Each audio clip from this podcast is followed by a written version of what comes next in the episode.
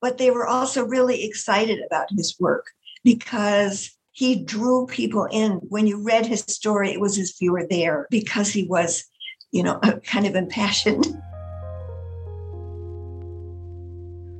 Lucy Rose Fischer is an author, artist, and social scientist. Her book, The Journalist Life and Loss in America's Secret War, tells the story of her brother, Jerry Rose, a young journalist in Vietnam who helped to expose the covert beginnings of America's involvement in the Vietnam War in the early 1960s. This is the Sperber Prize podcast, where I'll talk to winners and nominees of the annual award given by Fordham University in honor of author Ann M. Sperber and her remarkable biography of Edward R. Murrow. The award seeks to promote outstanding biographies and memoirs detailing the curious backgrounds to some of history's biggest stories in print and electronic journalism. I'm your host, Kevin Deneen.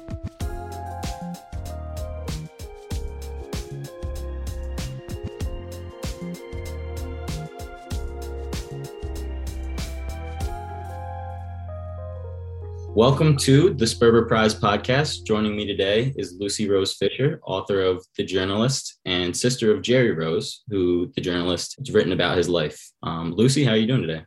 I'm doing great. How about you? I'm great. Doing really well.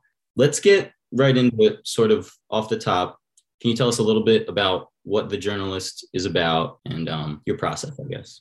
Jerry Rose was a journalist in Vietnam in the early 1960s. He witnessed the beginnings of America's entanglement in Vietnam well before Americans knew what was going on. And at the time, most Americans would not have been able to tell you where Vietnam was. And it, you know, it was sometime later that that it became something that we were so aware of on our television sets. And and of course so many american soldiers died there and, fought, and fought there.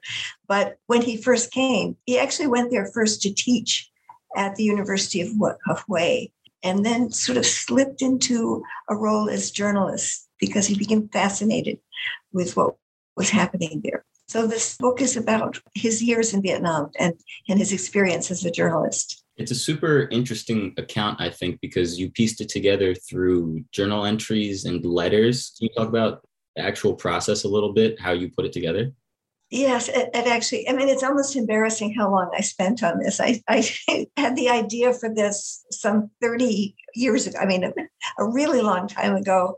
I worked on it, then put it aside, and then picked it up again. But he went there originally. He had gotten a master's in creative writing from uh, the University of Iowa, that was a famous writing workshop.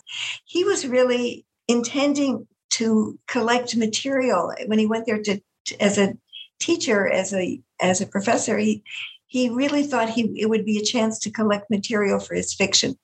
And he was writing stories. He was working on a novel, and he just got drawn into the political scene and became a, a journalist almost on a lark. But he kept journals because he was a writer. So especially his first two years and and the last he at the end of his of his life there, he took a position as a um, advisor to the prime minister of Vietnam, and he kept journals then too because again he thought this would be a book that he would write either fiction or nonfiction, and so I had a wealth of material that his widow, uh, my sister-in-law, had saved, so I used that material. And I also, I interviewed uh, many of his colleagues and friends, most of whom are not around anymore. So it was lucky that I started this a long time ago because I got to talk to, to many people that I would not have been able to uh, later. You yourself are not a journalist. You come from more of a research background. Yes, I'm. I'm a sociologist by training, and and then became an artist and a writer of creative nonfiction. So I, I saw this as a job of merging together a kind of creative project I, rather than an academic. My, my first three books were academic kind of books. And when I first started working on this, I treated it as, as a more of an academic book. Since then, I've published a couple picture books for adults, sort of creative nonfiction. And, and so I used other skills that I had and made it i think it reads more like a novel so that you know i kind of had to to change who i was in order to to take the material and bring it in a in a different kind of format. Interesting. So that sort of style didn't come as naturally to you at first? No, I, well, it wasn't part of my training. So I, I had to learn. It was like getting a P, another PhD all over again. For me, um, you know, I, I, actually felt like I was writing a hundred books in order to get one book out. I wrote so many different versions of it. so Jerry also was not a journalist by trade at first. He was not. He was not. He was more of an artist and a creative writer, from what I understand. Yes, absolutely. And then when he sort of ended up in journalism, were you able to see his artistic style and his creative side come through the journalism? Because I know they're not totally together. Yes, I think so. And one problem he had was he tended to write too much. So the editors were kind of cutting back on, on what he'd write because he wanted to know what people were feeling, you know, and he wanted to know the details. And and so he was writing, I think, as a as a creative writer. But I think it also comes through because his writing was really exciting. He wrote the first major article about Americans fighting in Vietnam. This was published in, in March 1963 in the Saturday Evening Post. It was a cover story with his photographs also. And his editor then and later, you know, kept saying to cut but they were also really excited about his work because he drew people in. When you read his story, it was as if you were there because he was, you know, a kind of impassioned writer. Yeah, well, he really brings such a like detail and vividness to the stories that seems like it was a different tone in journalism before then. And he's also on the front lines walking through battle scenes. Did you ever imagine that your brother, this artistic, creative person, would be there? I I don't know. I mean, one of the things that happened to him when he went to Vienna. First of all, he he had he had very many Vietnamese friends. He had a Vietnamese blood brother, as you know from reading the book, and was part of this family. And the way he wrote seemed natural to who he was because he was so interested in people. I think that was one of the characteristics that he could just meet people and get to know them really quickly, and they would feel like they really knew him. And so that was a quality that was useful as a journalist, you know, not just as a writer or an artist, but as a journalist. And and I did visit him in in Hong Kong and Vietnam. So I did see some of what, you know, some of him as, as his role there. But does anything stick out from your time there when you visited him? Oh, a lot. he had a painting he, you know he never really gave up the painting and but he didn't have time for it he in some ways his photography was his way of expressing his visual art. But also, there was a very large painting sitting in his study. On, you just imagine this study in Hong Kong with tile floors, and it was a city scene. And he would paint it and then he would sort of redo it. So sometimes it would be a night scene and sometimes it would be a day scene. And it was the same painting but he just would it, it was like if he he was sort of not sleeping at night and, and he and he was trying to get his head together he would be working on this oil painting and just redoing it. So um, it reminds me a little bit of how i did his book where i redid it and, and did it over and over again. You know he he was very comfortable with the setting and he he was very knowledgeable. As you said he not only followed troops which he did but he also he did this incredibly dangerous thing which was he did interviews around the countryside. This was when it just first started and he wanted to know the people. He didn't want to just get you know secondhand reports. So he interviewed over 300 uh, villagers all over vietnam. At a time americans didn't really know this but there was terrorists of the Viet Cong were trying to take over the country. The North had not given up on unifying North and South Vietnam. And and he wanted to know how people felt. And so at a dangerous time, he sort of went and did these interviews with an interpreter. He spoke French, and Vietnam had been a French colony. So he could use his French, but he did not speak Vietnamese. I knew he knew a little bit, but basically he had an interpreter uh, for speaking with with non-French speaking Vietnamese. But it was a dangerous trip, and but it gave him all sorts of insights about what was happening. And he was very frustrated with what the Americans were doing and, and tried to write about it, but and did write about it. I thought it was interesting. He was in Vietnam for years, sort of covering what was going on before it was widely reported to the American public. When you were at home during that time, you were seeing his work. What was the perception of it in America? Well, you know, it changed over time. First, we didn't know, and then, um, you know, then towards towards 1965, we started getting a sense that Americans were getting involved in Vietnam. But it was very early, and there were just the beginnings of the protests. It was difficult. We were worried about him because he was writing about battle scenes, and he was there, and so um, ultimately he was killed in a plane crash there, and we don't know why. Uh, at the time, there were two explanations. One that he might have been shot down, you know, there was a war going on, or it might have been the condition of the plane. And when I wrote the book, I sort of assumed it was the condition of the plane, but I didn't know. But since then, I've talked with people who have had relatives and friend and other people they knew who there were other incidents of plane crashes. And there was some theory, some rumor that it might have been um, sabotage. And and we don't know that we don't know that. I didn't put that in the book because i didn't know.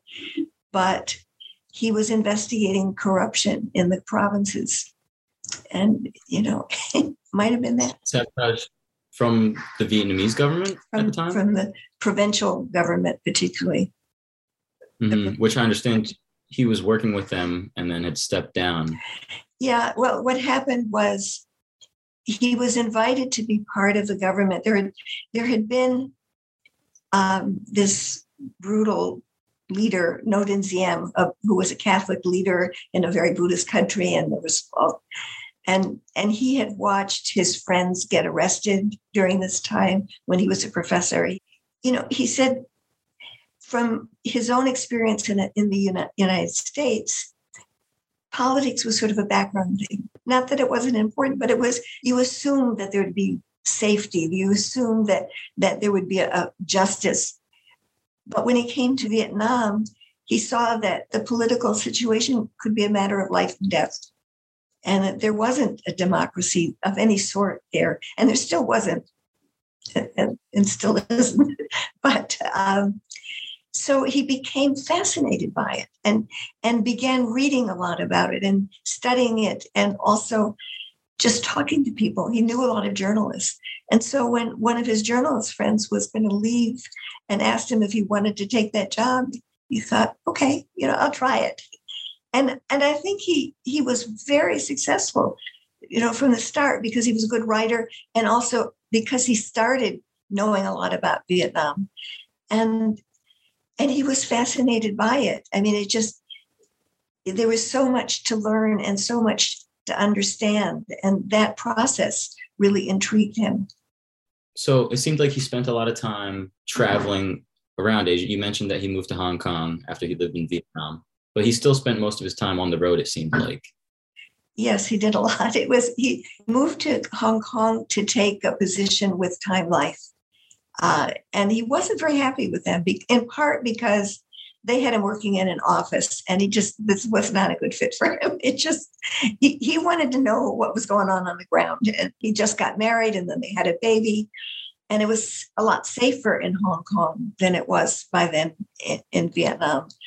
But um, he actually, just around the time his first child was being born, he quit the staff position in Hong Kong to take a go back to be a stringer, you know, a freelancer, so that he could do what he really wanted to do, what he really loved, which was risky. Everything was risky, for physically risky and also financially risky, but he did it anyway.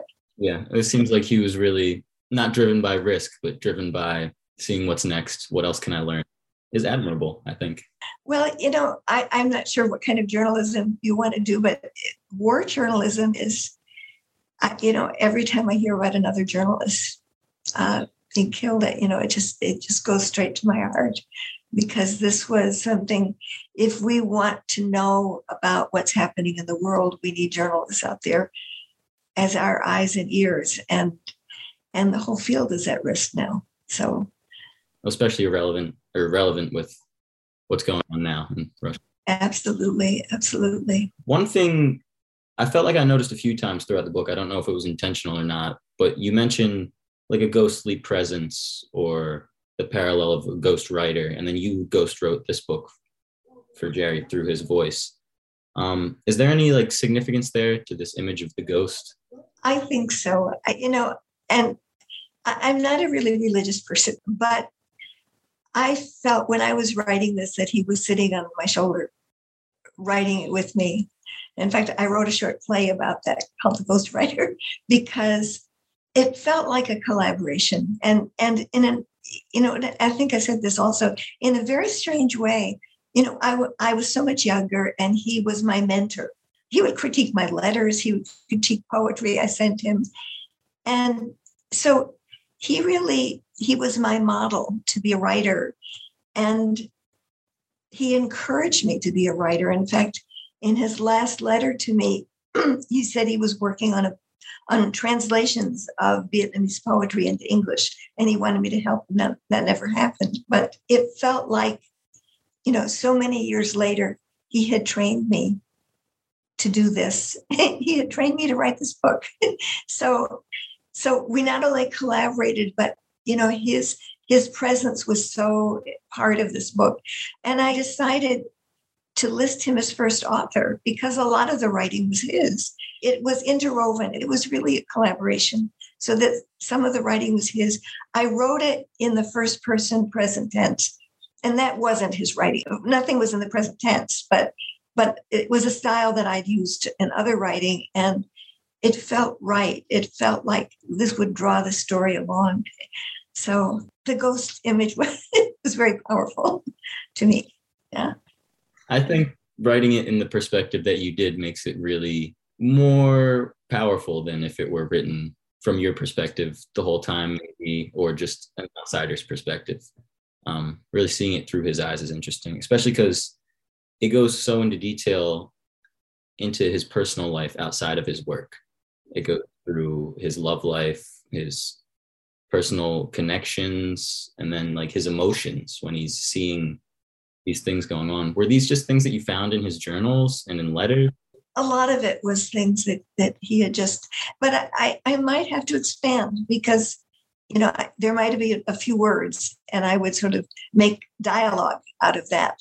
so like there's an early first scene when he's in a PhD program at the University of Washington in Seattle, and his professor gets a telephone call, and it's from the Asia Foundation wanting they want somebody to teach at the University of Hue. Well, there was a letter that referred to that. He's writing to that professor, and well, it wasn't the dialogue, but I had to make it into. I sort of imagined what that would have been. It had, to, you know, there had to have been some talking about it. So I had to, and you know, if he had written it himself, he would have had more memories, but he also would have had to reconstruct what actually happened. Was there anything as you were piecing it together that you learned about him? I'm sure you learned a lot. a lot. Yeah. Anything in particular that stands out? You know, it's hard to say now because so much of what I know about him is from what I read. One is that he had an affair with a with a married woman, a woman who had a very unhappy marriage. Uh, her husband was having all sorts of affairs, and and she was pretty unhappy, and they just kind of um, they kind of latched onto each other. and he wrote about it in his journal. And since then, I've gotten an opportunity to meet this woman, to somehow found her. and uh, she said that he was the love of her life, even though it was something that couldn't be, it, you know, wasn't something that was going to be long term. But um, what was it like for you being a character in the book throughout the book? It seems like you had a pretty important impact on his life. I think maybe I did. He was 11 when I was born. So he was always a big brother. He left home when I was seven years old and went to college. And so it wasn't like we were living in the same household all those years. He was always this very special visitor. Um, it was an interesting process. I had to describe what I looked like. And so at one point, I described myself as plain looking in my brother's voice. And he hadn't written that. I wrote that about it. It. It was an interesting process of, of being of trying to look at myself from from his perspective. And I've also thought about, you know, what would he think about this book, you know, that that he wrote with me. And I sort of imagined that if somehow there's an afterlife and and I meet him, he would just say to me, What took you so long? just you know, why did it take me so many years? Because really the book was published 50 years after he had died. So almost. so well, I feel like the length of time there were a few factors that went in, obviously, right? Because there were so many people who the book goes into intricate details about their lives. What's the process like with the rest of the family involved? Were they all supportive of your book? That's a really good question. Um, one reason why I I put the book aside for almost a quarter century, and a large part of it was because of my sister-in-law, my brother's widow. She had helped me get all the material together, and um, and she was supportive at first, but then she was a very private person. And she was very concerned about some of the stuff that was in the book initially, very uncomfortable with it. So, and, and also, I had to get back to my paid job. so I was a researcher. And, I, and so I kind of put it aside. I didn't know how long it would be I'm putting it aside. And I didn't pick it up again until after my sister-in-law had died. So that was that was one factor. There was also something that came up in the book um, when I was doing the research for it initially. I discovered this odd thing. Uh, there was a, a well known journalist, um, Stanley Karnow, who had been his boss. When Jerry did his interviews with Vietnamese villagers all over the country, he had sent all this material to Karnow, who had co, I guess, who, who collaborated with him on writing the first article from it because he critiqued him and saying that it was too creative what he wrote. You know, it wasn't wasn't journalism; it was too creative. But then Jerry went on and used this material for a lot of other things. But it was Jerry who had done all the research, and it was Jerry who had collated all this material. Well, Stanley Karnow later wrote a book on Vietnam that eventually became a TV series about the Vietnam War in the 80s. And I was using this as background material. And I discovered passages in this book that Karnow said when he traveled all over Vietnam and did these interviews. And because I was so intimately involved, you know, I sort of memorized this, this, it was just in my head. I knew that was exactly from, from my brother's journals. I knew exactly, I knew those stories. And I remember just that moment of sort of like, oh my God, he's basically plagiarized this and taken credit for work that my brother risked his life to, to collect.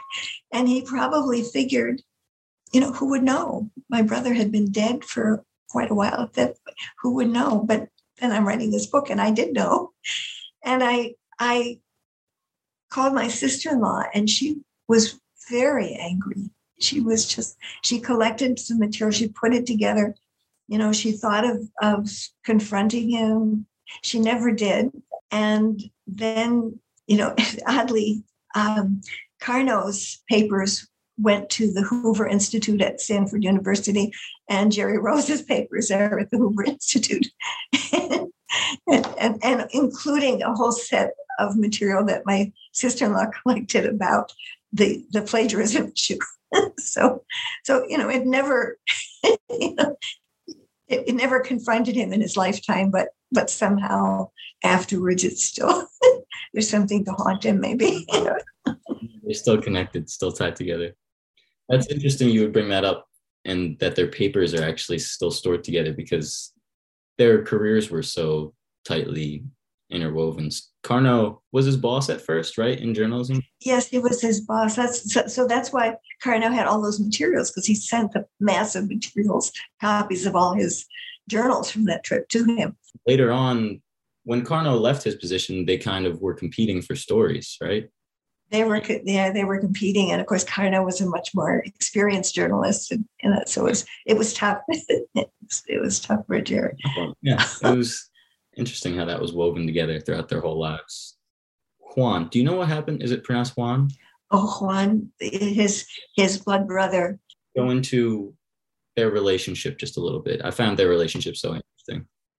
Yes. Well, they met when they were both professors at the University of Hue, and they they felt like they were, you know, similar souls. Juan was a little bit older, but somehow the way they thought saw things, the way they saw the world, and and they literally saw themselves as blood brothers. Juan and his family had come from the north. There were many Vietnamese who were anti-communist who had migrated from North Vietnam, the communist North Vietnam, to the South. His he had a brother and sister in Saigon, and Jerry became part of this family. This was his adopted family. So and it wasn't just a casual thing it was a very intimate thing that this was he was part of that family when when i visited him in vietnam i stayed with uh, juan's brother uh, bui tong he and his his wife was French, uh, Simone. And then it turned out that he and Simone uh, came to the United States and lived in Minnesota, in the you know one of the suburbs. And so so my husband and I we became very close friends with them because, and that's how I found out what happened to Juan when Juan had um, was married and first he had a daughter, then he had a son. And, you know, he felt like he and Jerry were sort of on parallel courses. In 1975, when the communists took over, his wife and his children went to America, but he decided to stay. He thought that he could help with the transition. Well, the communists didn't think so, and they threw him in a concentration camp, basically. And, and he spent a number of years there um, in under very brutal conditions. And then when he was finally released, he couldn't, he wasn't allowed to earn a living. His family tried to support him. They tried to bring him uh, over to the States to be with his wife and children. But um, but it didn't and then he died. He died of kind of the ravishes of, of the of the conditions that he'd been living in. So uh, it, uh, it made me sad while I was reading that part of the book. Yeah. Yes, me too. Do you think Jerry's connection to Juan and that sort of adopted family you mentioned was part of the reason he was just so tied to that part of the world? I think so. I think so. he had other close friends, Vietnamese friends, but but I think so. I mean, I think I think he felt like he saw Vietnam as both an insider and an outsider. That he had he just was so um, so close to to some of the people there that that it wasn't just like an, an outsider's perspective and he cared deeply about what vietnam and he was incredibly worried about what would happen probably why his work is so special because he had such a individual perspective compared to everybody else there at the time i mean i think there there are other journalists who who marry vietnamese you know who become tied also. But I agree. But I think this is just my interpretation, but his artistic background and not seeing it through the lens of a journalist made it it's interesting. just a little bit yeah. different than uh, like because all the other Americans there at the time were soldiers or pretty much journalists by trade. But that's true. Yeah. But is there anything else that you want to add? Anything in particular about the book that's really important to you? you know, younger people often don't know much about what happened in Vietnam. So, but one of his friends was Daniel Ellsberg, who became famous, infamous because of the Pentagon Papers. And Ellsberg is one of the few people who's of his friends who's still alive and considered him a really close friend, although he met him only briefly.